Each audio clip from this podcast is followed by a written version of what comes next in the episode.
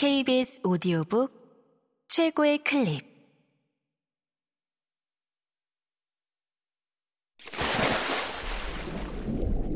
KBS 오디오북.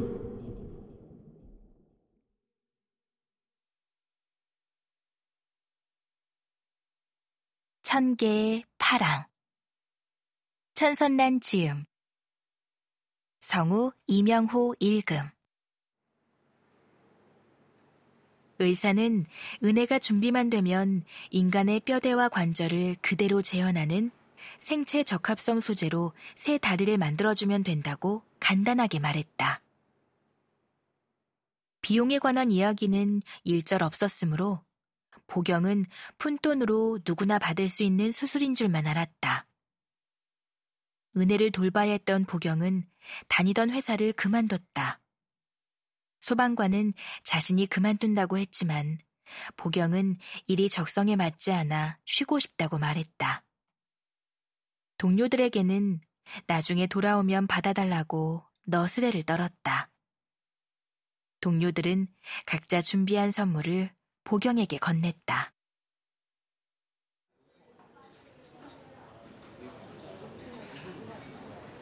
보경 씨, 나중에 꼭 드라마에서 봐요. 솔직히 보경 씨 일에 별로 소질 없으니까 나중에 연기 꼭 다시 해요. 악담인지 덕담인지 모를 말 덕분에 보경은 울지 않고 나올 수 있었다. 은혜에게 첫 휠체어를 사주던 날, 소방관은 연재에게 똑같이 세 발 자전거를 사줬다. 둘은 소방관에게 안전교육을 1시간 이상 들었으며 그날 한강공원에서 멈추지 않는 질주를 했다. 모치는 그즈음 눈을 감았다. 3년 전 초기 단계에 있던 유방암 제거 수술을 했는데 결국 3년 만에 재발한 암이 뇌로 전이되며 걷잡을 수 없을 만큼 번졌다. 의사는 나노봇을 이용한 암 제거 수술법을 언급했지만 이미 말기로 진행된 암은 뇌 주름 사이사이에 전부 끼어 있었으므로 완치가 어렵다는 점과 수술 비용이 만만치 않다는 점을 강조했다. 모치는 듣기도 전에 손을 내저었다. 암을 두 번이나 이기며 살아갈 만큼 남은 삶이 길지 않을 거라는 이유였다. 고경은 모친의 선택을 굳이 반대하지 않았다. 모친은 10년 넘게 꾸려왔던 가게를 정리했다. 대출금마저 다 갚아 가게를 정리하고는 자신의 장례 비용 정도만 남긴 깔끔한 삶이었다.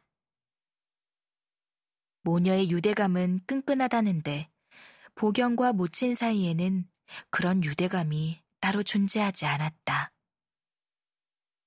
그래서 모친의 죽음이 덤덤했지만 모친이 보경의 손을 꽉 잡고는 네가 그때 그 지하에서 죽지 않아서 다행이야.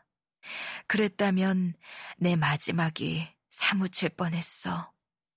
라고 말할 때는 코끝이 참을 수 없을 만큼 시렸다.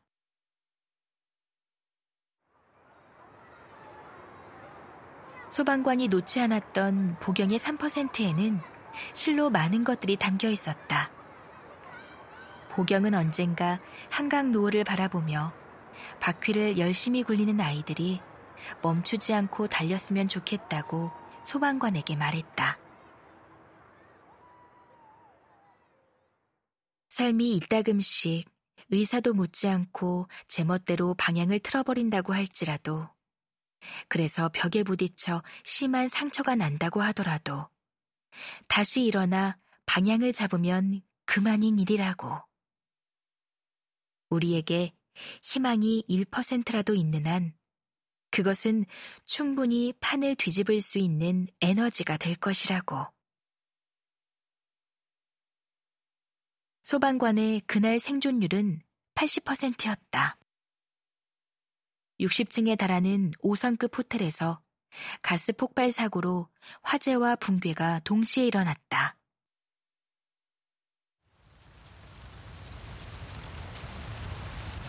몇 달째 비가 오지 않던 건기의 날씨는 불씨를 더 빠르게 밖으로 옮겼다.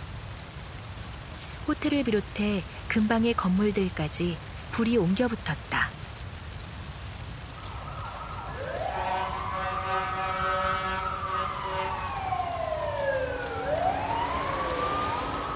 현장에는 10분 만에 구급차와 소방차, 그리고 소방용 헬기가 도착했다. 다르파가 먼저 건물 안으로 진입해 초기 진압을 시작하며 생존자 위치를 소방관에게 알렸다.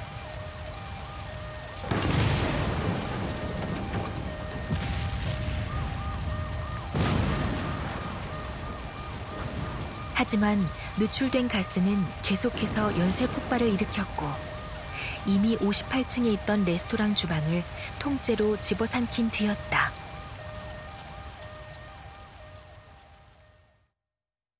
불길의 그 다음 표적은 지상 5층에 있던 또 다른 주방의 가스실이었다. 불이 지상 5층에 닿기 전에 건물에 남아있는 직원들과 투숙객들을 전부 밖으로 대피시켜야 했다.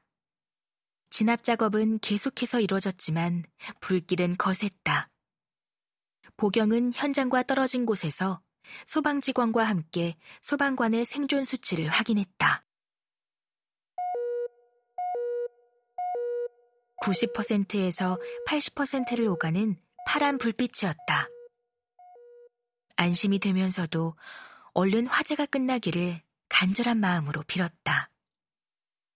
하지만 80%였던 수치가 0%로 떨어지는 시간은 10초도 걸리지 않았다.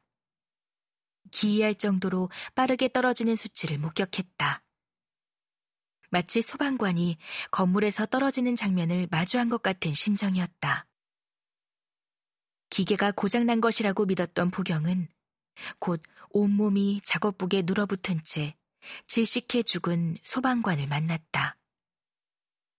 오래된 소방복 탓이었다.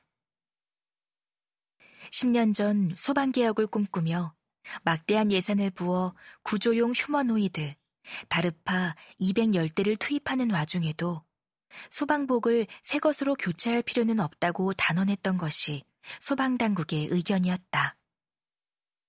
정부의 지원 예산이 휴머노이드 제작에 전부 쏠린 탓에 다른 장비를 교체해줄 예산이 없다는 말이 소방관들 사이에서 떠돌았다. 조금만 더 버티면 전부 새 것으로 교체해주겠다는 위로를 믿었지만 꼬박 10년 가까이 지나도록 장비 교체 따위는 이루어지지 않았다. 살에 눌어붙은 장갑이 벗겨지지 않았다. 보경은 자신의 화상 입은 얼굴을 어루만졌던 소방관처럼 살점이 다 떨어진 소방관의 손을 자신의 볼에 가져갔다. 3%도 살았는데 80%는 왜 못 살아? 당신 왜 이러고 있어? 소방복을 입고 있었음에도 피할 수 없었던 전신 화상과 폐부에 꽉 찬 재 때문에 소방관은 늑골을 부러뜨릴 정도로 세게 내리누르는 보경의 심폐소생으로도 살아나지 못했다. 보경에게는 소방관의 사망보험금이 들어왔다. 회사에 다시 들어가야 했지만 보경을 받아주는 곳이 마땅치 않았다.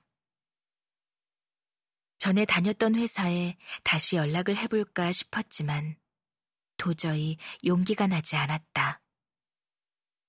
은혜와 연재는 키워야 했고 보경은 혼자 남았다.